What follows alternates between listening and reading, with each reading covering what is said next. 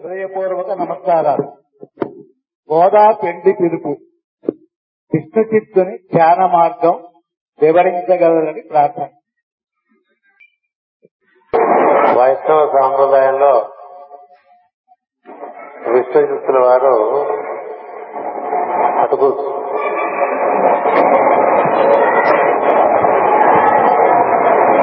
చాలా ముఖ్యమైనటువంటి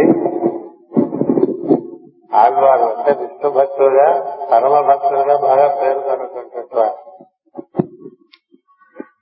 అంచేత ఆయన గోదాదేవి వివాహ సందర్భంగా రంగనాథునికి ఇచ్చేటువంటి ఆ కళ్యాణ మహోత్సవానికి అందరినీ ఆవా- ఆహ్వానించడానికి తనలో ఉండేటువంటి దేవ దేవతా ప్రజ్ఞ తనలో ఇప్పుడు సుబ్రహ్మణ్యుడు ఎక్కడ ఉంటాడో ఆ స్థానంలో తను వెళ్ళి అక్కడ సుబ్రహ్మణ్య దర్శనం చేసుకుని ఆయన ఆహ్వానించడంగా చేస్తారు. అలా కాకుండా విష్ణుజూతుల వారు స్వతహాగా శరీరము వదిలేసి సూక్ష్మ శరీరంతో అన్ని లోకంలోకి ప్రవేశించి ఆయా తో వద్దకు వెళ్ళి వారిని ఆహ్వానించగలిగినటువంటి తపస్సులకు వాడు. విష్ణుచిత్తుల వారు సామాన్యమైనటువంటి వారు కాదు. ఎందుకంటే చిత్తం అంతా కూడా విష్ణుమయనే ఉండటం చేత సమస్త దేవతల యొక్క అనుభూతి ఆయనకి ఆరాధన పరంగా లభించడం చేత మనం ఆరాధన చేస్తున్నప్పుడు మనం ఉన్నతోన్నత స్థితుల్లోకి వెళ్ళినప్పుడు మనం దేహంలో కూర్చుని మనం అలా తిరుపతి వెళ్ళాం వెంకటేశ్వర స్వామి దర్శనం చేశాం ఆయన పాదాలు స్పర్శనం చేశాం అని మనం భావం చేశాం అనుకోండి.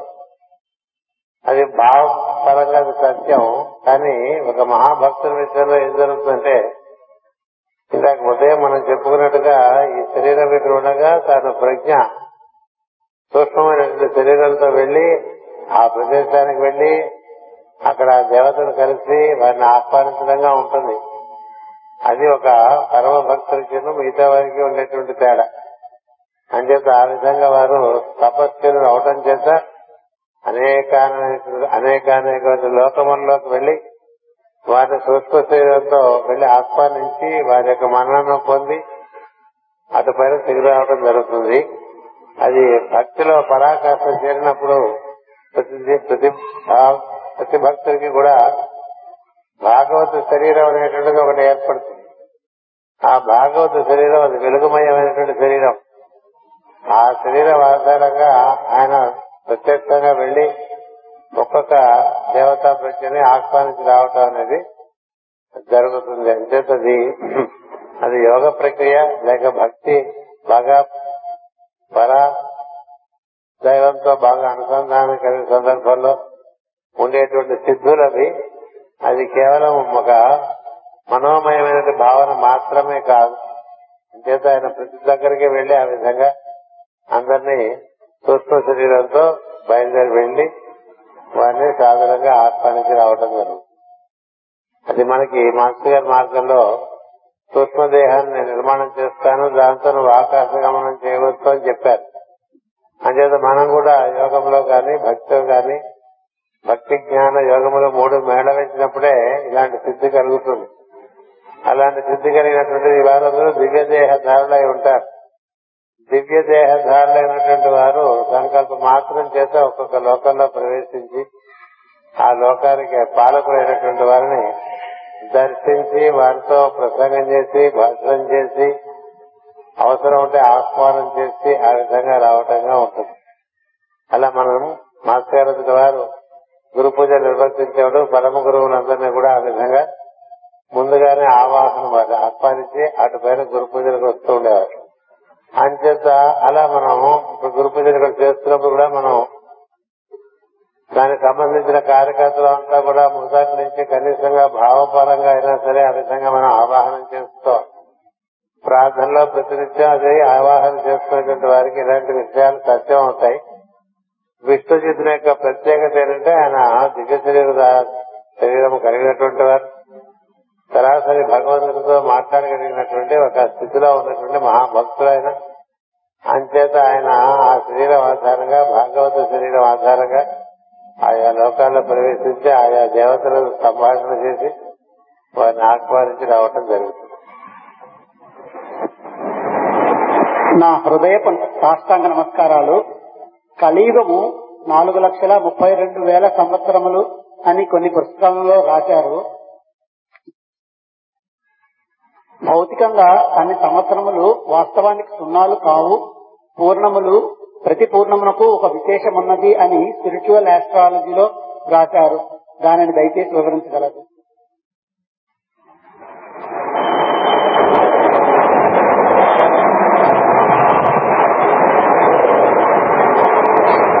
ఇది స్పిరిచువల్ ఎస్ట్రాలజీ పుస్తకంలో ఇలా రాసిన మాట వాస్తవం. ఎందుకంటే నాలుగు లక్షల ముప్పై రెండు వేల సంవత్సరాల కలియుగం అని అన్నప్పుడు ఆ సున్నాలు వేరు వేరు లోకాన్ని సంకేతిస్తాయని మాస్టర్ గారు రాశారు. వేరు వేరు లోకాల్లో వేరు వేరు కథలుగా ఉంటాయి.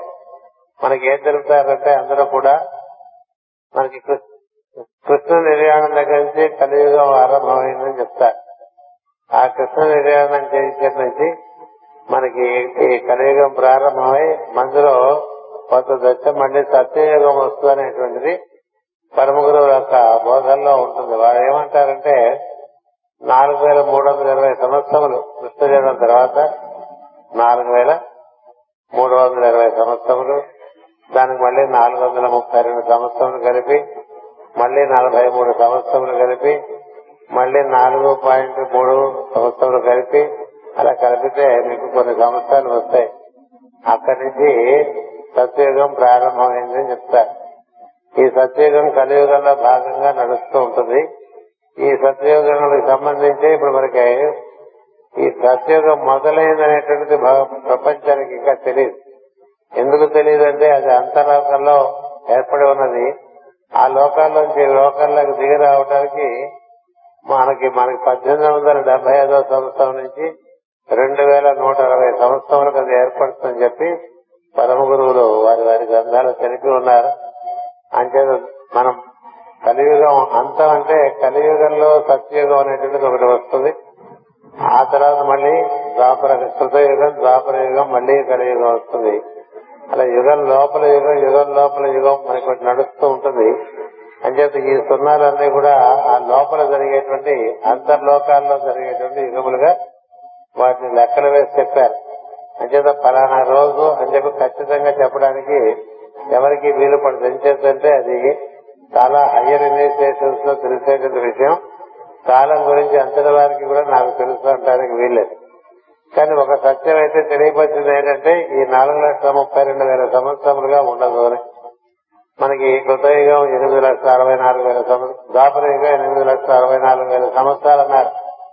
అన్ని సంవత్సరాలుగా అది నడవలేదు. ఏం చేద్దంటే ఆ లెక్కలన్నీ మనకి వేరే కూర్చుని వేసుకోవాలి దగ్గర కూర్చుని నేర్చుకుంటే కొంతవరకు అవగాహన అవుతాయి. ఈ లెక్కల్లో కొన్ని వేరు వేరు లోకాలు ఇక్కడి నుంచి పై లోకంలోకి వెళ్తే ఇక్కడ ఒక రోజు అక్కడ ఒక ఇక్కడ ఒక సంవత్సరం అక్కడ ఒక రోజు. అంచేత ఈ సంవత్సరాలన్నీ దివ్య సంవత్సరాలుగా తీసుకుంటే ఒక సంవత్సరంగా అయిపోతూ ఉంటాయి. అంచేత ఇందులో కొన్ని కొన్ని దశాంతములన్నీ కూడా కూడుకుని లెక్కలు కట్టుకుంటే సత్యయుగం ప్రారంభమైంది అని చెప్తా. సత్యయుగం ప్రారంభమైంది కానీ అది బాగా వ్యక్తం అవడానికి ఇంకా కొంతకాలంగా పద్దెనిమిది వందల డెబ్బై ఏడు నుంచి సత్యయుగం సూక్ష్మలోకాల్లో ప్రారంభమైందని చెప్తారు ఎందుకంటే అప్పటి నుంచే ఒక కొత్త మలుపు మానవ జాతికి ఏర్పడటం మొదలుపెట్టింది. ఆ పద్దెనిమిది వందల డెబ్బై ఐదు పంతొమ్మిది వందల డెబ్బై ఐదు అంటే వంద సంవత్సరాలు. అక్కడి నుంచి ఇంకొక ముప్పై సంవత్సరాలు తెలుసుకోండి ఆ వంద డెబ్బై ఐదు ఇంకో నూట పాతిక నూట పాతిక పదిహేను నూట నలభై సంవత్సరాలు. అక్కడి నుంచి నాలుగు వందల ముప్పై రెండు సంవత్సరాల్లో పద్దెనిమిది వందల డెబ్బై ఐదు నుంచి నాలుగు వందల ముప్పై రెండు సంవత్సరాల్లో చాలా మార్పు. చాలా మార్పు వచ్చి ఒక సత్యంగా వస్తుంది. ఆ సత్యగానికి సంబంధించి ఈ పరమ గురువులందరూ కూడా ఆ సంవత్సరాల్లో ఈ కార్యక్రమాలన్నీ మొదలుపెట్టారు. పద్దెనిమిది వందల డెబ్బై ఐదో సంవత్సరంలో ముందు రాబోయే కాలానికి అనుగుణంగా ఇప్పుడు మనం కొంతమంది జీవుల్ని బీజప్రాయంగా వారు అందుకోవడం అనేటువంటిది చేస్తూ ఉంటారు.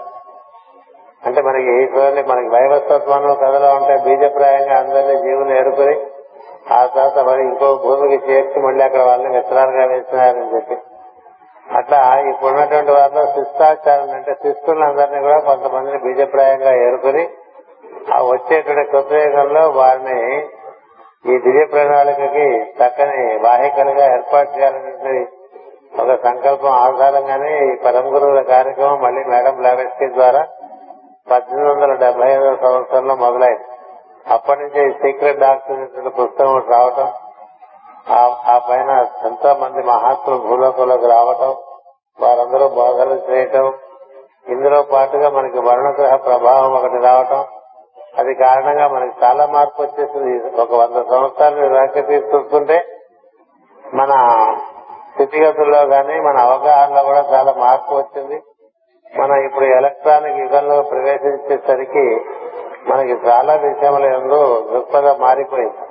ఇది ఇంకా ముందుకు వెళ్ళే కొద్దీ మనకి ఏం జరుగుతుందంటే ఈ మనసులో ఇలా ఇక్కడ మాయమైపోయి అక్కడ అక్కడ మళ్ళీ అవతరించడం శరీరం ధరించడం వరకు కూడా మనకి శాస్త్రోక్తంగా ఇవన్నీ నిర్వర్తించేటువంటి కాలం రాబోతుందని చెప్పి పరమ గురువులు తెలిపి ఉన్నారు. అంచేత మీరు ఈ ప్రశ్నకి సరిగా ఒక ఒక మాదిరి సమాధానం చెప్పాలంటే పద్దెనిమిది వందల డెబ్బై ఆరు సంవత్సరం నుంచి నాలుగు వందల ముప్పై రెండు సంవత్సరాలు కూడుకుంటే నాలుగు వందల ముప్పై రెండు సంవత్సరాలు కూడుకుంటే ఆ కాలానికి ఇప్పుడు జరుగుతున్నటువంటి ఈ రకమైనటువంటి అవినీతి ఈ విధమైనటువంటి నీతి లేని పనులు వీటన్నిటి నుంచి మానవ జాతి బయటకు వచ్చేటువంటి అవకాశం ఉందని చెప్పి తెలుపుతున్నారు.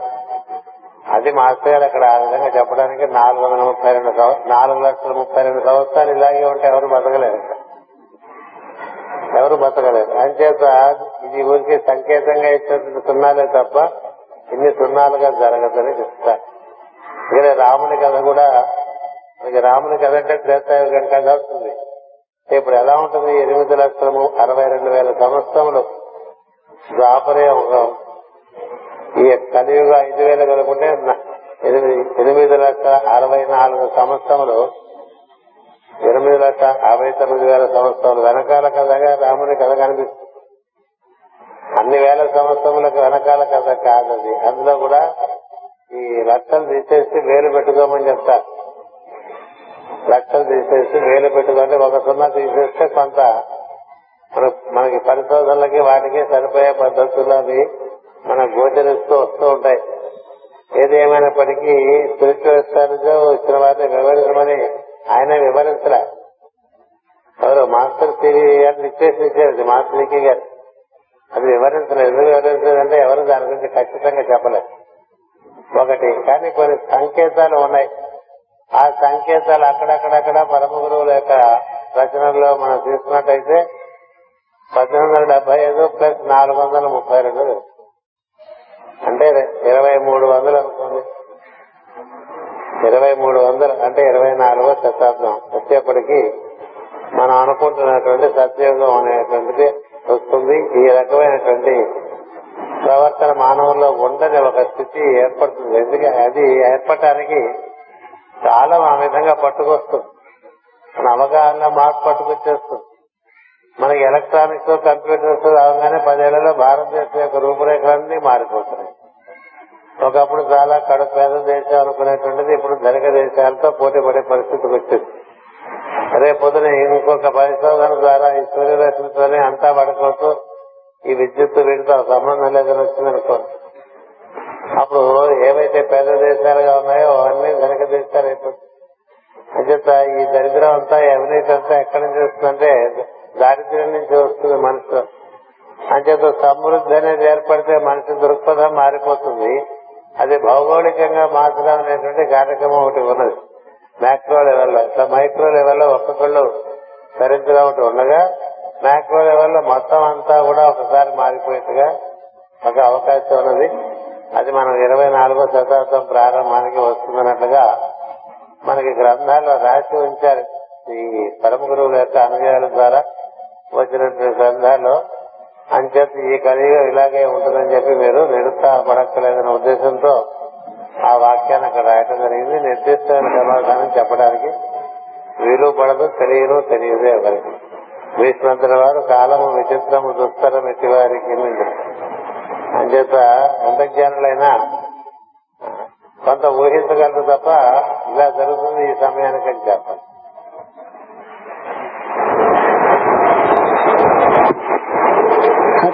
గురువు అనుగ్రహం పొందాలంటే ఏం చేయాలి? వేటిని ఆచరించాలి.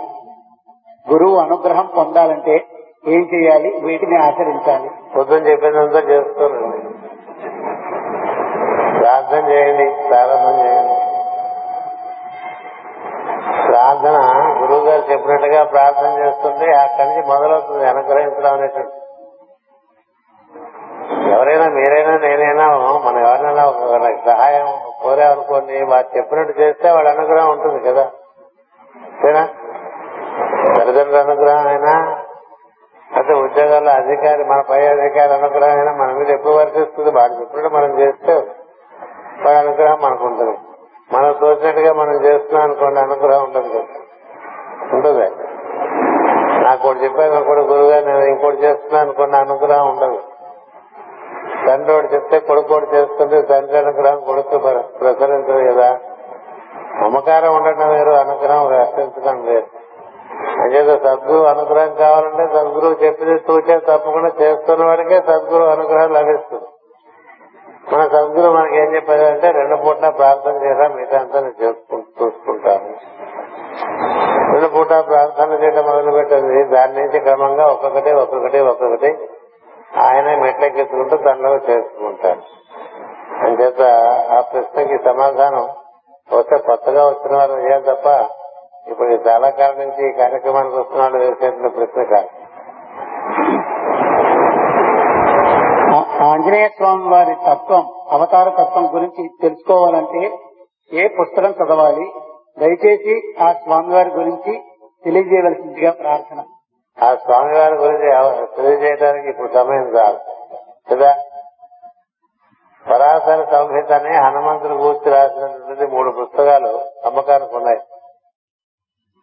ఆ పరాశర సంహిత చదువుకుంటే ఆంజనేయ స్వామి ఆయన ఎంతటి ఆయన విశ్వరూపుడుగా ఆయన గురించి సమస్తమైనటువంటి సన్- విషయములన్నీ కూడా ఆ గ్రంథంలో ఇచ్చారు. ఒక విషయం చెప్తాను ఆంజనేయుడు రాముడి కాలం వాడు మాత్రమే కాదు అంతకు ముందు లక్షల సంవత్సరాల నుంచి భూమి మీద ఉన్నటువంటి వాడు. మహాజ్ఞాని సాక్షాత్ రాబోయే కల్పానికి చతుర్ముఖ బ్రహ్మగా ఆయనే వస్తాడని చెప్తారు. ఆయన ఎందుకు సమస్త దేవతలు ఉన్నారు. మనకి ఒక విష్ణు ఎలాగో ఒక పరమ ఒక శివుడు ఎలాగో అమ్మవారు ఎలాగో ఒక గణపతి ఎలాగో హనుమంతుడు కూడా సర్వదేవత స్వరూపుడు ఆయన ఎలకాలంలో ఉన్నటువంటి వాడు. ఆయన విశ్వరూపుడుగా వ్యాప్తి చెంది ఉన్నటువంటి ఒక సన్నివేశం ఉన్నది.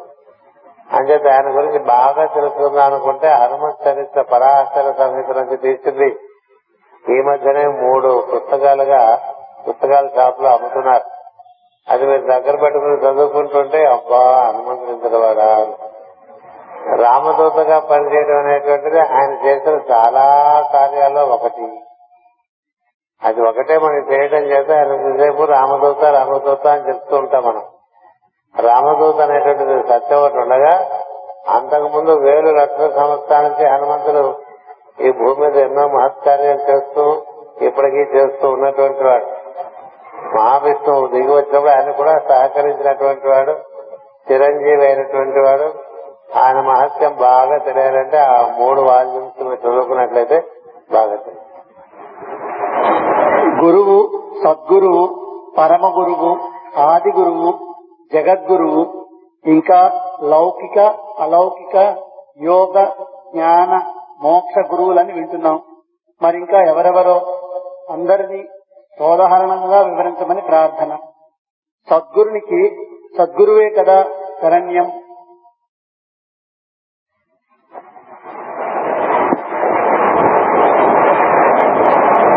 గురువు అంటే మనకి ఇప్పుడు ఇక్కడి నుంచి ఇంటికి దారి చూపించాడు కూడా గురువు.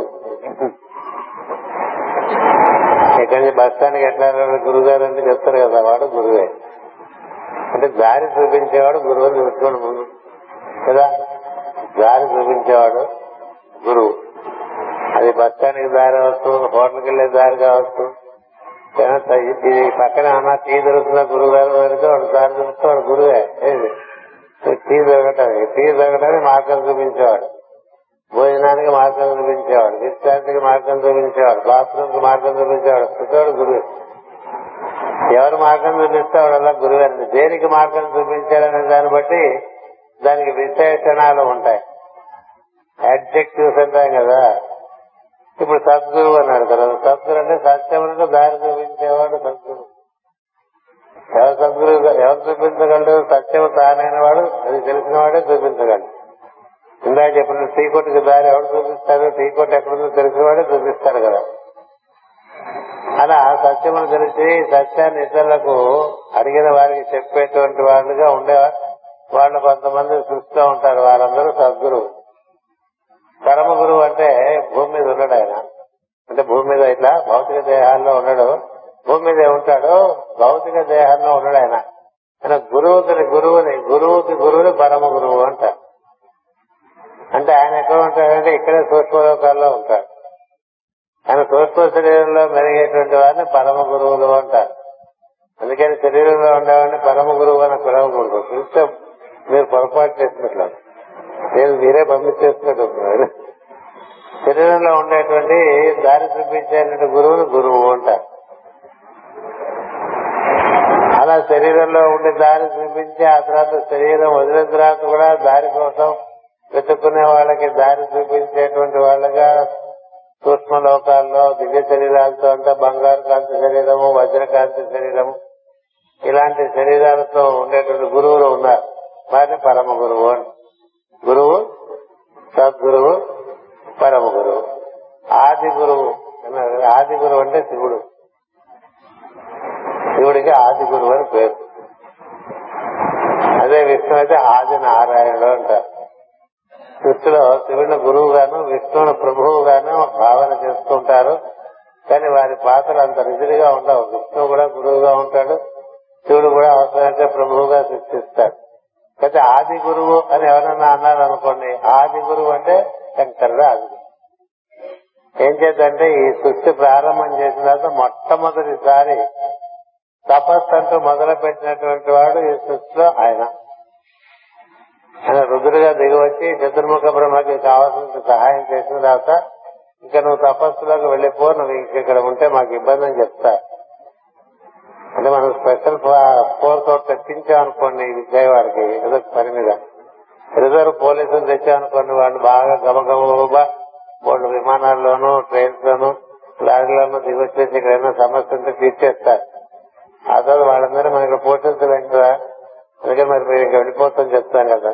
అట్లా రుద్రుడు ఏకాదశ రుద్రులుగా ఏర్పడి సృష్టి నిర్మాణానికి కావాల్సినటువంటి తరంగములన్నీ ఏర్పాటు చేసిస్తారు అంటే భూమి జలము అగ్ని వాయువు ఆకాశము మనస్సు ప్రాణములు వాయువులు ఇట్లాంటివన్నీ ఏర్పాటు కాదు. తరంగాలన్నీ ఏర్పాటు చేసిన తర్వాత చతుర్ముఖ బ్రహ్మ ఇంక నువ్వు ఇంక నువ్వు ఉంటే మాకు ఇబ్బంది అని వెళ్ళిపోమని నువ్వు తపస్సు వెళ్ళిపోమంటారు తపస్సు చేసుకుని ఈ సృష్టికి ఆయన ఆది గురువుగా స్థిరపడి ఉన్నారు. అందుకని మనం ఆది గురువు అంటే శంకరుడు ఆది గురువుగా చెప్పుకుంటాం ఇంకా లౌకిక అంటే లౌకిక గురువు అంటే అర్థమైతే ఇలా చెప్పే కదా ఏది హోటల్ దారి చూపించాడు టీ కొట్టు దారి చూపించాడు లౌకిక విద్యలు నేర్పేటువంటి వారు మూడు విద్యలు ఉన్నాయి కదా లెక్కలు ఉన్నాయి. సాంఘిక శాస్త్రం ఉంది రసాయన శాస్త్రం ఉంది భౌతిక శాస్త్రం ఉంది జీవశాస్త్రం ఉంది. ఎన్నో తర్వాత ఈ భాషలు ఉన్నాయి తెలుగు ఉంది ఇంగ్లీష్ ఆంగ్లం ఉన్నది. వీటన్నిటినీ చక్కగా మనకి ఈ లౌకికమైన విద్యలు లౌకిక విద్యలు అంటే పొట్టపూటికై పనికి వచ్చేటువంటి విద్య. అంచేత లౌకిక విద్యలు నేర్పే గురువుని లౌకిక గురువులు అంటారు. వారు లౌకికానికే పనికొస్తారు. అలౌకికానికి పనికిరారు. అలౌకికం అంటే ఈ లోకానికి అతీతమైనటువంటి విషయములను నేర్పేటువంటి గురువులు ఎవరైనా ఉంటే వారిని అలౌకిక గురువులు అంటారు. పాదోశ విశ్వాభూతాన్ని త్రిపాదశ అమృతం దిగి అంటారు కదా. అందుకని మూడు పాదములు అమృతము అదృష్టంగా ఉంది దివ్యంగా ఉంది. వాటిని దర్శింప చేయగలిగేటువంటి సద్గురువులు ఉంటారు. వారిని అలౌకిక గురువులు అంటారు. అందుకని లౌకిక గురువు అలౌకిక గురువు. యోగము నేర్పేవారు యోగానము యోగాను యోగము గురువు ద్వారానే నేర్పబడుతుంది. జ్ఞానము ఆ జ్ఞా- జ్ఞాని దగ్గర నుంచి పొందుతాం జ్ఞానం. మోక్షం పొందినవాడే మోక్షాన్ని మోక్ష విద్యను ఇవ్వగలడు అని వింటూ ఉంటా ఉన్నారు కదా. ఏనాడు గురువు సద్గురువు పరమ గురువు ఆది గురువు జగత్ జగత్ గురువు అంటే ఆయన ఏం చెప్తారంటే ఈ జగత్తు అంతా దైవంగా చూడటం నేర్పుతారు ఈ దైవం ఈ జగత్తునంతా కూడా ఇప్పుడు మైత్రేయ మహర్షి అనుకోండి ఆయన జగద్గురు. కదా? జగద్గురు నమస్కారం పొద్దునే గోలు పెడతారు కదా. అయ్యో మరో అన్నట్టుగా జగద్గురు అంటుంటాం వదులు. మళ్ళీ సాయంత్రం జగద్గురు అంటుంటా కదా. జగద్గురు అనుగ్రహం మనకు కావాలంటే ఏం జరగాలంటే కనపడుతున్నది ప్రతి భగవంతుడి యొక్క రూపమే అని తెలుసు అంటే జగత్తు కనపడుతున్న సమస్తము. సమస్తం ఏం చూసినా నీకు మొత్తానికి మూలమైనటువంటి వాడు మనకి గుర్తు వచ్చాడనుకోండి బ్రహ్మము. అలా ఏం చూసినా అదే గుర్తు వస్తుంది అనుకోండి కళ్ళు మూసినా నీవాయే కళ్ళు తెరిచినా నీవాయే ఏం విన్నా నీ మాట్లాగానే ఉంది. ఏం చూసినా నువ్వే గుర్తొస్తున్నా ఇట్లా మాట్లాడుతుంటారు కదా. అంత రకంగా భగవంతుని ఎంతో ప్రేమ కలిగినటువంటి వాళ్ళు అన్నింటిలోనూ భగవంతుడే కనిపిస్తున్నారు ఇప్పుడు కనిపించారు ఒక ప్రియుడికి ప్రియేసి ఏ విధంగా ఎప్పుడు కనిపిస్తున్నట్టుగా ఉంటుందో ఏం చూసినా పువ్వు చూసినా చీర చూసినా ఇంకోటి చూసినా గుర్తొచ్చేస్తుంటది. మన సినిమాల్లో అదేగా చూపిస్తారు. అదే సూత్రం. ఆ దైవం మీద మనం అమలు చేసామనుకోండి అంతే జగద్గురు. జగద్గురువుకి ఈ మొత్తం సృష్టిలో దైవం కాంతి ఏం లేదు అంత దైవంగానే కదా. అలాంటి స్థితిలో తానుండి అలాంటి విద్యకి ఎవరైతే ఉన్ముఖత్వం చూపిస్తారో వాళ్ళందరినీ ఆ మార్గంలో నడిపిస్తూ ఉంటాడు ఆయన. ఆయన జగద్గురు. అందుకని గురువు సద్గురువు సత్యం దారి చూపించేవాడు. పరమ గురువు భౌతికం కాక సూక్ష్మమైన లోకంలో ఉండేటువంటి వాడు. పరమేశ్వరు అంటే తాళ లోకంలో ఉండేవాడు. ఈ లోకాల్లో మళ్ళీ శ్రేణులు ఉన్నాయి. అందుకని ఒక పరమేశ్వర గురువు ఉంటాడు ఓ పరమ గురువు ఉంటాడు ఓ గురువు ఉంటాడు. అట్లా గురు పరంపరలు ఏర్పడుతూ ఉంటాయి. మన చూడండి మనకి మామూలుగా మనకి వంశానుక్రమంలో కూడా మనకి మనకన్నా తండ్రి తాత ముత్తాత. అలా గురువు పరమ గురువు పరమేశ్వరుడు. అలాగే తన సుజాతులు మనమైతే సనత్ కుమారుడు సనందనుడు సనకుడు అలా మనం వైఖరి వాక్ మాట్లాడుతుంటే దానికి మధ్యమ పశ్చంతి పర పర పశ్చంతి మధ్యమ మూడు కనబడకుండా ఒకటి కనబడేట్టుగా ఉంటాయి.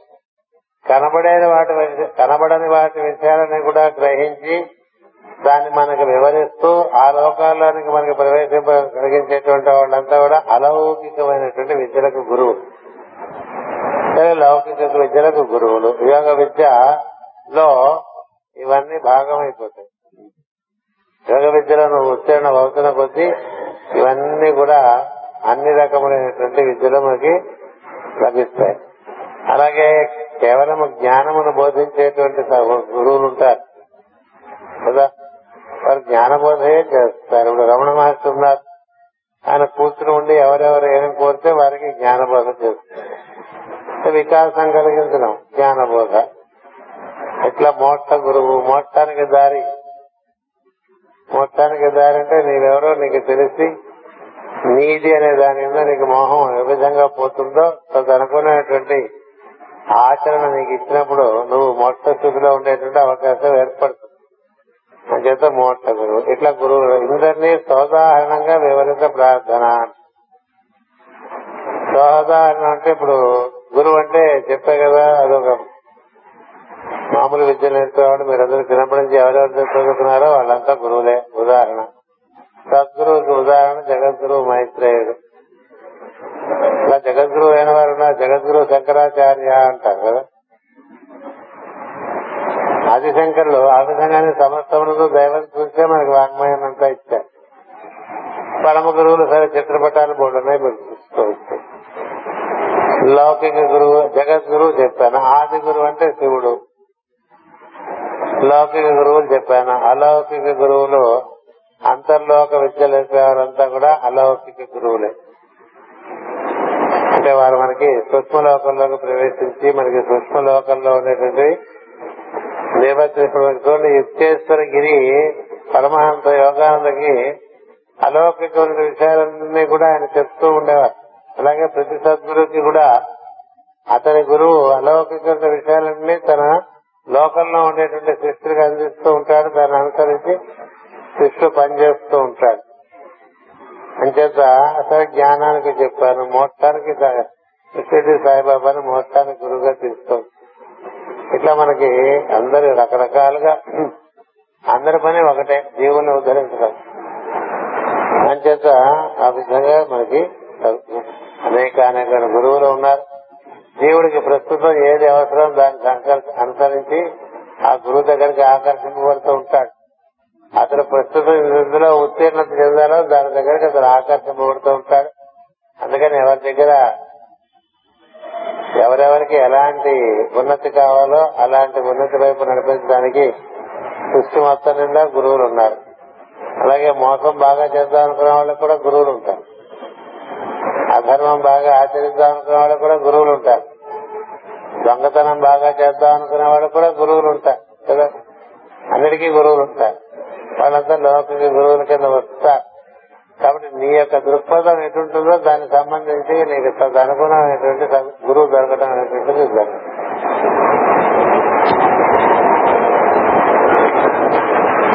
సమర్పణ బుద్ధిని అలవరుచుకున్నటకు మార్గము తెలుపగలరు. సమర్పణ బుద్ధిని అలవరుచుకున్నటకు మార్గము తెలుపగలరు. నీ దగ్గర ఉన్నది ఇంకోటికి ఇవ్వటం నేర్చుకోవడం మొదలు నీ దగ్గర ఉన్నది అది కూడా లేక బాధపడేవాడు ఉంటాడే వాడికి అది ఇవ్వటం మొదలు పెట్టడం మొదలు పెడితే అక్కడి మొదలై నీ శరీరాన్ని కూడా ఇచ్చేసేంత వరకు కూడా సమర్పణ శివ చక్రవర్తి తన శరీరాన్ని ఇచ్చేసాడు ఇదివేరా బాబు ఇంకేదో కూడా ఆ పావురంకి సరి. సరి చూగలేక శివ చక్రవర్తి తానే కూర్చుంటారు శాస్త్రం ఇంకెందుకు ఇంత తీసి ఇంత తీసి ఏమి ఇస్తాం మొత్తం ఇది సమర్పణ. బలి చక్రవర్తిది సమర్పణ. ఇంతవరకు వద్దు. ముందు నీకున్న దాంట్లో ఇతరులకు పంచడం మొదలు పెడితే నీకున్న దాంట్లో. ఆ పంచడం అనేటువంటిది జీవితంలో నిత్యమైన నిత్య కృత్యాల్లో ఒకటి అవ్వాలి. అలా కొంత మనకు ఉన్నది సమర్పించుకుంటూ ఉంటే దానిలోంచి మనకి ఇంకా సమర్పిద్దాం అనేటువంటి భావం కలుగు ఇట్లా పుచ్చుకుందాం అనుకుంటే ఇలా పోగేస్తూ పోగేస్తూ ఇంకా ఇంకా ఇంకా ఇంకా అనుకోట్లే? ఎంత సంపాదించినా ఇంకా కావాలనుకునే వాళ్ళే కదా ప్రపంచం నిండా. వేలుండేవాడు లక్షలు కావాలి లక్షలు ఉండేవాడు కోట్లు కావాలి కోట్లు ఉండేవాళ్ళకి పది కోట్లు కావాలి పది కోట్లు ఉండేవాళ్ళకి వంద కోట్లు కావాలి వంద కోట్లు ఉండేవాళ్ళకి వేల కోట్లు కావాలి ఇదే కదా. ఆ దారి ఎట్లా ఉందో ఈ దారి కూడా నువ్వు రూపాయి ఇచ్చేవాడు పది రూపాయలు ఇచ్చేట్టుగా ప్రకృతి నేను పెంచుతుంది. పది రూపాయలు ఇచ్చేవాడికి యాభై రూపాయలు ఇచ్చేట్టుగా చేస్తుంది. పెంచుకొస్తుంది అలా వంద రూపాయలు వెయ్యి రూపాయలు లక్ష రూపాయలు. ఇది మనమేనా లక్ష రూపాయలు ఇస్తున్నామని అందరూ వేలుస్తుంటే మనం లక్ష్య చేస్తున్నాం మనం తగ్గించేద్దాం అనుకున్నాం అనుకో సమర్పణ కార్యక్రమం ఆగిపోతుంది ప్రకృతి సహకారం నీకు వచ్చిన దాంట్లో నువ్వు పంచుకుంటున్నావు అనుకో. అని నీకుండే విద్య. నీకుండే విద్య పంచుకో దాచుకోకుండా విద్య. నీకుండే తెలివి పంచుకోవాలి. నీకుండే శక్తి పంచుకోవాలి. నీకుండే సామర్థ్యం పంచుకోవాలి. నీ దగ్గర చేరిన వనరులు పంచుకుంటూ ఉండాలి. ఇది సమర్పణ. ఇదంతా రాసి అంతా నిన్నే సమర్పణ చేస్తున్న పరిస్థితి సమర్పణ సమర్పణ అంటారు. ఎవరన్నా సమర్పణ అంటే అలాగే నీ చొక్కాలకు తీసి ఇక్కడ పెట్టారంటే ఇంకేం సమర్పణ? మీకు ఉదాహరణ చెప్తా. చెన్నపట్నంలో గురుగారు ఒక ఆయన ఇప్పుడు లేరు నేను ఆయన శరీరంలో. ఆయన మోక్షం పొందినటువంటి జీవి చాలా అద్భుతమైన జీవి. ప్రపంచం అంతా తిరుగుతూ ఉంటారు. ఆయన దగ్గరికి ఒక ఆర్మీ ఆఫీసర్ వచ్చాడు వచ్చి నాకు మోక్షం కావాలి. మీరే మోక్షం కావాలి. మీరేం చేయమంటే చేస్తాను. నేను మీరు సమర్పణ చెందుతున్నాను మీరేం చెప్తే చేస్తాను. నేను మీకు సమర్పణ చెందుతున్నాను అంటే ఇలా సమర్పణ అనే మాట ఊరికే వాడబోక. అది ఎక్కడో కోటాను కోట్లలో ఏ ఒక్కడో ఉంటాడు సమర్పణకి. అంత ఊరికే లూజ్గా సమర్పణ సమర్పణ మాట్లాడబోక అంటాడు.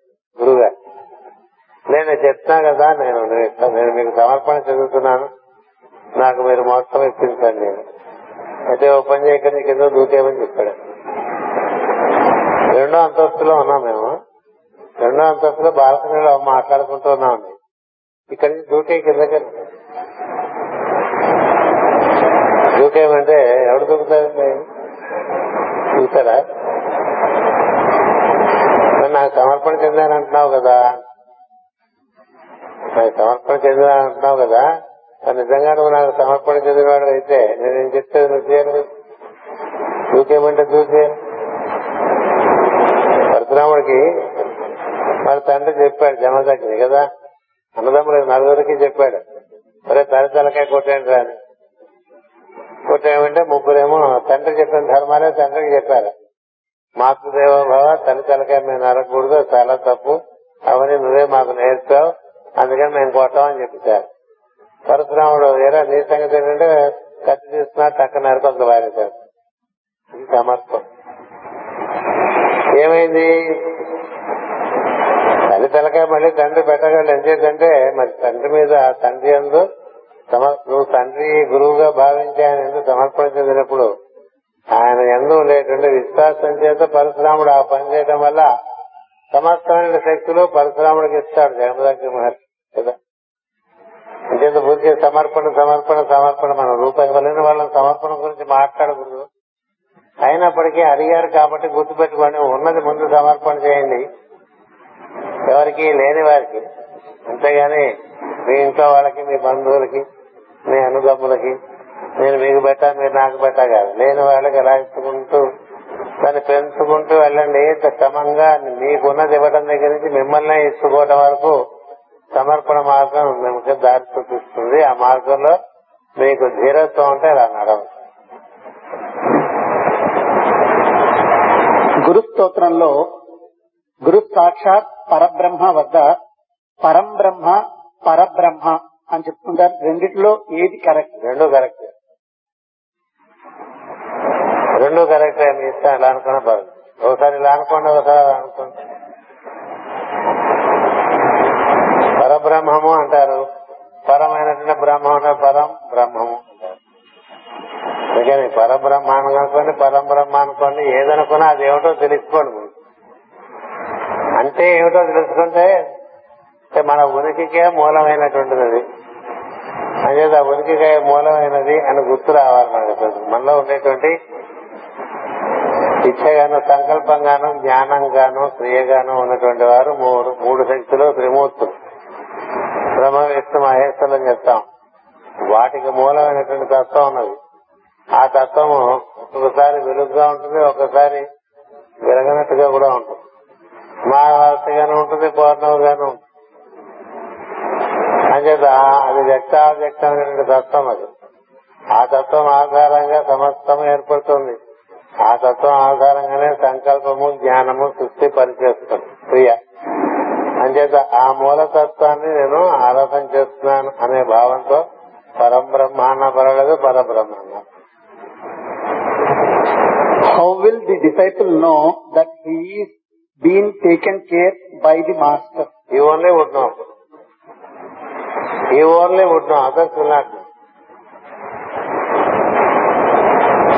మనకి మన గురువు రక్షిస్తున్నాడా లేదా అనేటువంటిది మనకే తెలియాలి. ఇంకెక్కడ తెలుస్తుంది ఇంకోళ్ళు ఎవరు సర్టిఫికేట్ ఇవ్వరు. నేను ఇచ్చాను అనుకోండి అది పనికొస్తుందా మీకు?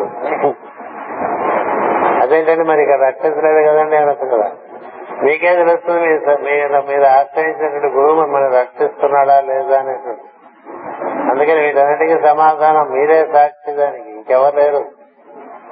మీకే డౌట్గా ఉందంటే మీరు రక్షింపబడుతూ రక్షింపబడకుండా అంటే మీకుండేటువంటి విశ్వాసం దాని ఉండేటువంటి పెంచలత్వం చేత ఒక్కొక్కప్పుడు రక్షింపబడినట్లు ఒక్కొక్కప్పుడు రక్షింపబడినట్లుగా మీకు భావన వస్తుంది.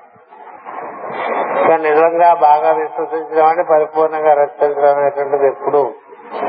అంటే నేను రక్షింపబడుతున్నానా నేను రక్షింపబడట్లేదా అనేది ఎవడికి వాడుగా వాడి అనుభవంలోంచి వాడికి తెలియాల్సింది. ఇంకొకరు చెప్పే విషయం ఇంటర్నెట్లో ఇంటర్నెట్ దేవకీదేవి అష్టమ గర్భంగా కృష్ణుడు జన్మిస్తాడని అంతవరకు ఉన్న శిశువులందరికీ ఎందుకు వారి శిశు హత్యలు భ్రూణ హత్యలని ఎందుకు ఆకాశవాణి అలా నిర్దేశించింది? ఆవిడేం చెప్పలే. ఆవిడ చెప్పింది అస్తమ గర్భం నీకు ఇబ్బంది కలిగిస్తుందా నీకు ప్రాణం తీసుకొని చెప్పారు కదా. కంసుడు కూడా ఏం చెప్పాడు? సరే కానీ మీరు హాయిగా ఉండండి. ఆయన కూడా మొదట్లో అందరినీ చంపుదాం అనుకోలే. కానీ ఒకసారి భయం అంటూ ప్రవేశిస్తే అది రకరకాలుగా ప్రవర్తిస్తుంది. మనకు కొంచెం అంటే అష్టమ గర్భం వరకు వేచి ఉండి అష్టమ గర్భాన్ని సమరిద్దామని చక్కగా ఇలాంటి విశాలమైన ప్రాంగణంలో రాజప్రసాదంలోనే ఉంచారు మొదట్లో వసుదేవుడిను దేవకి దేవుని అది క్రమక్రమంగా ఒకటి రెండు రెండుకి మూడు వస్తుంటే వాడికి భయం పెరుగుకొచ్చు భయం పెరుగుతూ ఉంటే చుట్టూ ఉండే సలహాదారులు ఉంటారు కదా. ఏమో రాది అస్తమో లేకపోతే మళ్ళీ మూడో నాలుగో మనం చెప్పలేం కదా. మొత్తం తీసేస్తే పోతుంది కదా శేషం లేకుండా. అంటే భయం చేత మిగతా వాళ్ళందరూ తీసేశారు. ఆకాశవాణి చెప్పింది అస్తమ గర్భం? అస్తమ గర్భం అలాగే నేను సంహరిస్తుంది అన్నప్పుడు నువ్వేం చేసినా అది నువ్వు తప్పలేదు కాదు అది నేను సంహరిస్తుందని చెప్తే దాన్ని నేను సంహరిస్తాం అనుకోవటమే మూర్ఖత్వం కదా వెంట పలికింది సత్యం తెలిసినప్పుడు దానికి అనుగుణంగా ఈ లోపల మనం సామాన్ సర్దేసుకుంటే సరిపోతుంది. ప్రతివాళ్ళు ఏంటంటే విధిని ఎదిరిద్దాం అనుకుంటా. ఆ విధి ఆ విధంగా ముందు వినిపించడం వల్ల ఏమవుతుంటే కంసులు త్వరితగతిని దాన్ని తెచ్చుకుంటాడు అది ఆకాశవాణి చేసినటువంటి పని. అంతేగాని ఆకాశవాణి కావాలని తీరు కూర్చుని ఎనిమిది మందిని చంపడం అనే కార్యక్రమం లేదు. కాకపోతే ఇతని నుంచి అలా జరిగింది ఇతను భయం చేత. దానికి కూడా పూర్వ కథలు ఉన్నాయి. వాళ్ళందరూ అట్లా వచ్చి వెళ్ళిపోవాల్సిన కథలు ఉన్నాయి. అది ఎలా ఉన్నా ప్రశ్నలకు సమాధానం ఏంటంటే ఆకాశవాణి అందరినీ చంపేమని చెప్పాలి. నీకు నీ వసుదేవుడే చెప్తాడు నీకు నాకు కలిగిన సంతానాన్ని నీకు తెచ్చిస్తాను కదా నువ్వు దాని ప్రకారం నువ్వేం చేసుకుంటే చేసుకో. సంతానం కదా ఇబ్బంది చెల్లెలు కాదు కదా ఇబ్బంది. బావగారి వల్ల ఇబ్బంది లేదు. పిల్లల వల్ల ఇబ్బంది లేదు. వాళ్ళ కలిగే సంతానం అది కూడా ఎంతో వాడు. అంతేనా? మొదట్లో కంసులు ఆ దృక్పథం కలిగి ఉండడు. ఎవరికి కేవలం భయం పెరగడం చేత అందరినీ చంపడం అనేది జరుగుతుంది. ఎలాగో అసలు విషయాన్ని చంపలేక శ్రీ గురుభ్యో నమ. యువతను ఆకట్టుకోవడానికి ప్రోత్సహించడానికి గురు పూజలలో క్విజ్ కార్యక్రమాలు లాంటివి లాంటివి యోచన చేస్తే బాగుంటుందా? అలా అడిగారనే పెట్టాము కానీ యువతని యువత తక్కువ ఇక్కడ.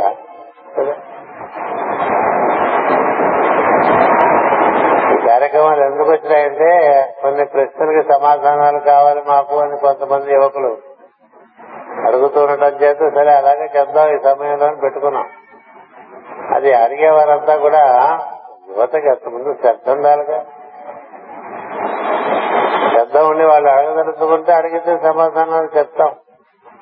ఓ పాతి మంది పోగయి నాకు ఇలా మాకు కొన్ని కొన్ని విషయాలకు మీరు సరైన సమాధానాలు మాకు అందించగలరు అడిగితే అందిస్తానని చెప్పారు వాళ్ళు మళ్ళీ అడగలే. ముఖ్య వాళ్ళకి ఒక ఉత్సాహం తప్ప ఆ తర్వాత దాన్ని అనుసరించేటువంటి శ్రద్ధ ఉంటే తప్పకుండా చేయవచ్చు. తిథి వార నక్షత్రములు పాటించవలన లేకపోయినా పర్వాలేదా? పాటించడం అనేటువంటిది అంటే ఏంటి పాటించడం ఏం చేస్తారు పాటించడం విజయవాడ నక్షత్రాలు పాటించడం అంటే ఏం చేస్తారు చెప్పడం పాటించకపోవడానికి పాటించడానికి ఏం తెలిసిన వాళ్ళు ఏం చేస్తున్నారు? తెలియని వాళ్ళు ఏం చేస్తున్నారు? విజయవాడ నక్షత్రములు తెలుసుకోవడం వల్ల కొంత కర్మ ఉపశమిస్తుందని చెప్పారు పెద్దలు. నక్షత్రం తెలియటం వల్ల కొంత పాపకరం ఉపశమిస్తుందని ఇది తెలియటం వల్ల మనసుకేను నేననే ప్రజ్ఞకి అనుబంధం ఏర్పడుతుందని. వారం తెలియటం వల్ల ఏ గ్రహం ఈ రోజున మనకి ప్రధాన గ్రహంగా మనకి మనకి నడిపిస్తూ ఉంటుంది ఇలాంటివి తెలుస్తాయి. ఈ తెలియటం వల్ల వికాసం కలగటం వల్ల ఎప్పుడు దానివల్ల మనకి ఉన్నతి ఉంటూనే ఉంటుంది కదా. విషయం తెలుసుకోవటం వల్ల ఆ వికాసం చేత మనం ఒక సన్నివేశంలో ప్రవర్తించే తీరులో కొంత మెరుగుదనం ఉంటుంది. అంచేత పాటించమని పెద్దలు చెప్పారు. పాటించ పాటించమని ఎవరో నిర్బంధం చేయరు. భారతీయ వాంగ్మయంలో ఉండే ఒకే ఒక గొప్పతనం ఏంటంటే ఇలా చేసుకోని చెప్పారు తప్ప ఇలా చేయాల్సిందే తప్పదని చెప్పలేదు మీకు మిగతా మతాల్లో ఉన్నట్టుగా సనాతన ధర్మంలో లేదు. ఈ రోజు పొద్దున్నే సూర్యుడు దండం పెట్టుకోమని ఎవరు చెప్పరు. పెట్టుకుంటే బాగుంటుంది. అలాగే సంధ్యావందనం చేసుకోమని ఎవరికి చెప్పరు. ఉపదేశం చేస్తారు. సంధ్యావందనం చేసుకుంటే బాగుంటుంది అంటారు అంతే. కదా? వాడు చేసుకుంటున్నారా లేదా? వాడిని ఎవడు మానిటర్ చేస్తారని చేయడు. రోజు దేవుని స్మరింపు అంటాం. లేవంగానే స్మరిస్తున్నాడా లేదా? ఎవడు మానిటర్ చేస్తారు చేయడు. ఇట్లా ఈ టైంకి ఇట్లా నమాజులు చేయాలి ఈ టైంకి ఇట్లా ఇలా ఆదివారం ప్రతి ఆదివారం తప్పకుండా చర్చికి వెళ్ళాలి అట్లా ఉండదు. ఆదివారం ఏంటి? నీ ఇష్టమైతే వెళ్తా గుడికి అయితే వెళ్ళే వెళ్ళకు. గుడికి వెళ్ళాలా వద్దా? అంటే నీ ఇష్టం. అయితే దానికి కొన్ని ప్రయోజనాలు ఉన్నాయి. ఈ ఆచారం పాటించడం వల్ల మనలో కొంత శుద్ధి పెరుగుతుంది. ఆ శుద్ధి వల్ల ఏం జరుగుతుంది? మన ప్రజ్ఞ చక్కగా వికాసం చెంది అవగాహన బాగుంటుంది. అవగాహన బాగున్నప్పుడు ఆచరణకి అది తోడ్పాటుగా ఉంటుంది. అవగాహన బాగా లేదనుకోండి ఆచరణకి తోడ్పడదు. అందుకని అవన్నీ వచ్చినాయి. ఈ సదాచారము అది ఊరికే మా మూఢాచారంగా నిర్వర్తించుకుంటే ఉపయోగం లేదు. అందులో ఉండేటువంటి సత్యము తెలుసుకుంటే అది సదాచారం కదా? దానిలో ఉండేటువంటి విలువ. ఆ విలువను పాటిస్తున్నాం అనుకోండి మనకి అది వికాసాన్ని కలిగిస్తుంది. అంచేత వికాసం కలిగించాలా నీకు వికాసం కావాలా అక్కర్లేదా? వికాసం కావాలనుకుంటే అలాంటివన్నీ అవగాహన చేస్తూ పాటించవచ్చు వికాసం అక్కర్లేదు అనుకుంటే మానేది ఎప్పుడు కూడా సనాతన ధర్మంలో పరిపూర్ణమైన స్వేచ్ఛ జీవుడికి ఇచ్చారు అందుకనే సనాతన ధర్మంలో ఎంతమంది ఆస్తికులు ఉంటారో అంతమంది నాస్తికులు కూడా ఉంటారు. ఇప్పుడు నాస్తికుడని ఎవరిని నెచ్చడిచేది ఏమీ లేదు ఇప్పుడు ఆస్తికుడని దగ్గర తీసేది ఏం లేదు వాడు చేసిన పని బట్టి వాడికి అన్నీ ఉంటాయి. ఇది కర్మక్షేత్రం ఇది ధర్మక్షేత్రం నువ్వు ధర్మం ప్రకారం నీ కర్మాన్ని నిర్వర్తిస్తుంటే నీ సాఫీగా సాగిపోతుంది. మనకేవో పంతాలు పట్టింపులు రోషాలు వేషాలు ఏవో వచ్చేస్తుంటాయి కదా మనకి మనసులో అనురాత అలాంటివి పెట్టుకుని బండ్లో దిగామనుకోండి అవన్నీ మనకి.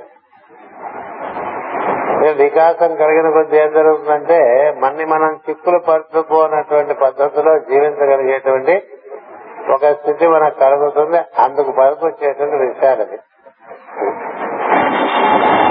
ఇంటర్నెట్ వాసుదేవ ప్రద్యుమ్న అనిరుద్ధ సంకర్షణ వ్యూహములు పరాపత్యంతి మధ్యమ వైఖరిగా అన్వయిస్తూ మీరు ఒక ఉపన్యాసంలో చెప్పారు. వాటి సరైన అన్వయం అందించవలసిందిగా విజ్ఞప్తి. ప్రతి మనిషి నాలుగు స్థితుల్లో ఉంటాడండి. సృష్టి కూడా నాలుగు స్థితుల్లో ఉన్నది. మనం అంతా ఉన్నాం కదా?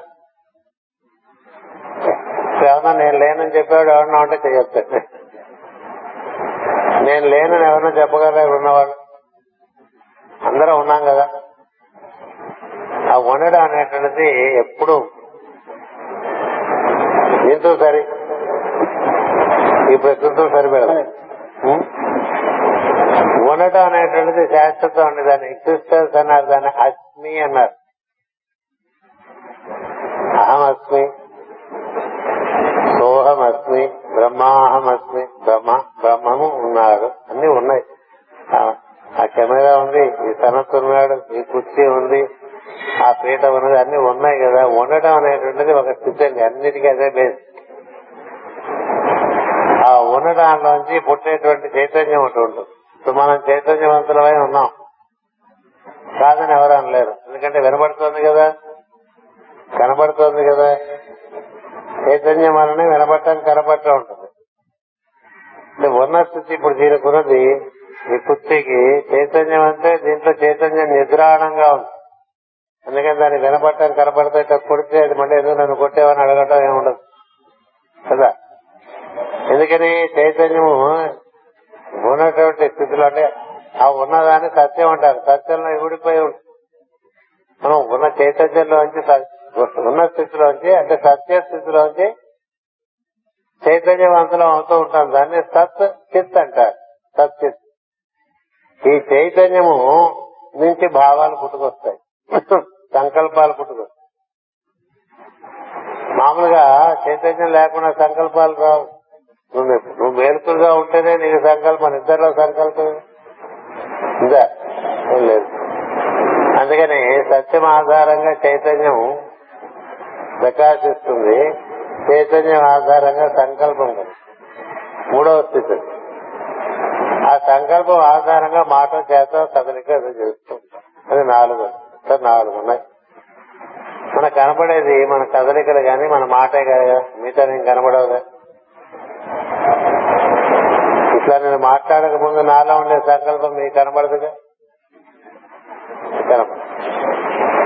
ఆ సంకల్పంగా ఆధారంగా ఉండే చైతన్యం కనబడదుగా ఆ చైతన్యానికి ఆధారంగా ఉండే సత్యం కనబడదుగా ఒకదానికన్నా ఒకటి అవ్యక్తం. అవ్యక్తం. ఒకదాని నుంచి ఒకటి వ్యక్తం అవుతూ వస్తుంది. ఇట్లా మూడు స్థితుల్లో వ్యక్తం అవుతుంది. సత్యం నుంచి చైతన్యము అటు పైన భావము ఆ పైన క్రియ. అట్లా మూడుగా దిగొస్తూ ఉంటుంది అదే మూడు అడుగుల్లో దిగొస్తాడు మూడు అడుగుల్లో పైకి మళ్ళీ మూడు అడుగులు క్రియ నుంచి సంకల్పంలోకి సంకల్పం నుంచి శుద్ధ చైతన్యంలోకి శుద్ధ చైతన్యంలోకి ఉండటంలోకి. ఇట్లా మూడు అడుగులు వేస్తున్న అందులోకి వెళ్ళిపోతాడు.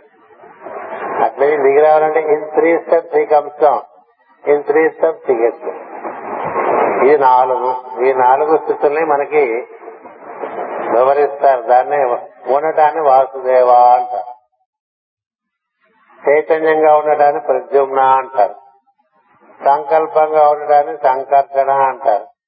కార్యరూపంలో ఉండేదాన్ని అనిరుద్ధ అంటారు. నాలుగు. వాసుదేవ ప్రద్యుమ్న సంకర్షణ అనిరుద్ధ వ్యూహములు అంటారు.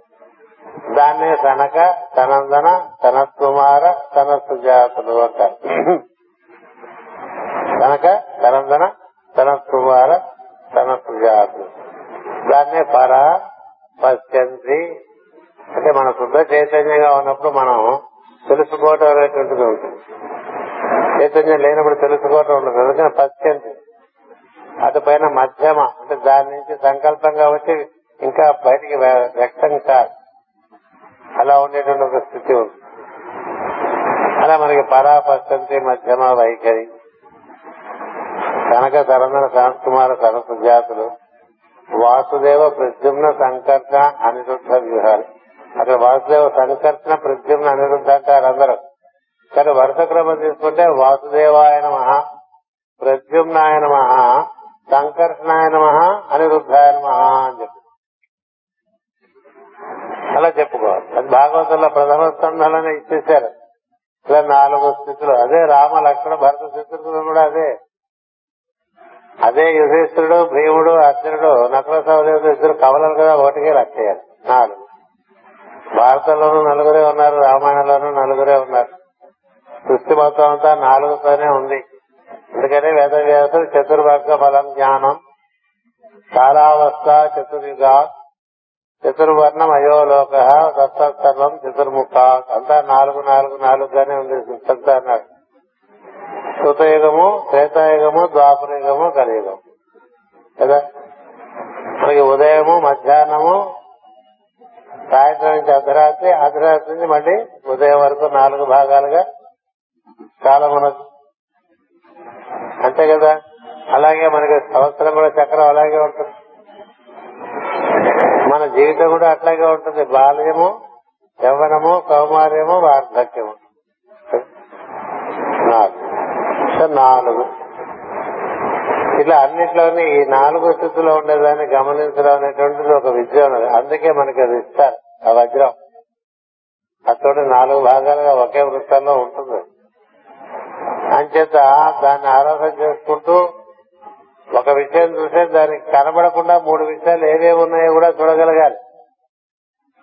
ఆ విషయం నేర్చుకోవడానికి ఆ యంత్రం ఇచ్చా అందుకని వాసుదేవ సంకర్షణ ప్రద్యున్న అనిరుద్ధ వ్యూహాలు ఉన్నప్పటికీ ఆరాధన చేసేప్పుడు వాసుదేవ ప్రద్యుమ్న సంకర్షణ అనిరుద్ధ వ్యూహాలు ఆ విధంగా నాలుగు రకాల తత్వాలు మనం చెప్పుకొస్తూ ఉంటారు మనం త్రిభుజం పెట్టి దాని లోపల ఒక కేంద్రం పెడతాం. ఇచ్చా జ్ఞాన క్రియాశక్తులు ఉన్నాయనుకోండి ఆ మూడిటికి ఆధారమైన దాంతో అది నాలుగు. అదే. అంచేత నాలుగు నుంచి మూడు వ్యక్తం అవుతాయండి. అంటే ఉండటం నుంచి చైతన్యము సంకల్పము క్రియా వ్యక్తం. ఈ మూడు ఆడుతూ ఉంటాయి. ఆ వెనక ఆడదు అది ఉంటుంది. చైతన్యానికి ఎత్తు తగ్గులు ఉంటాయి. చైతన్యానికి వ్యక్తావ్యక్తములు ఉంటాయి. సత్యానికి ఉండవు ఎప్పుడు. నువ్వు నిద్రపోతున్నా ఉన్నావు మెరుపుగా ఉన్నా ఉన్నావు. శరీరంలో ఉన్నా ఉన్నావు శరీరంలో లేకపోయినా ఉన్నావు. నీ చైతన్యముకు నాకు హెచ్చు తగ్గులు ఉంటాయి. నీ సంకల్పములకు హెచ్చు తగ్గులు ఉంటాయి. నీ క్రియ నీ వాక్కు వాటికి హెచ్చు తగ్గులు ఉంటాయి. ఇవన్నీ కదలికల్లో హెచ్చు తగ్గులు ఉండేవి. ఏ హెచ్చు తగ్గులు లేకుండా ఎప్పుడు ఉండేటువంటిది ఉండటం అనేటువంటిది అది సత్యం అన్నారు. అంచేత ఆ సత్యము చైతన్యము సంకల్పము క్రియ ఈ నాలుగు నాలుగు స్థితులుగా చెప్పారు. వాటికి ఆ విధంగా మన పెద్దలు మనకు అందించారు. దాన్నే గురు బ్రహ్మ గురు విష్ణువు గురుదేవ మహేశ్వర గురు సాక్షాత్ పరబ్రహ్మానందంలో కూడా అర్థం అదే. పరతత్వం నాలుగవది అక్కడి నుంచి మహేశ్వరుడు విష్ణువు బ్రహ్మదేవుడు.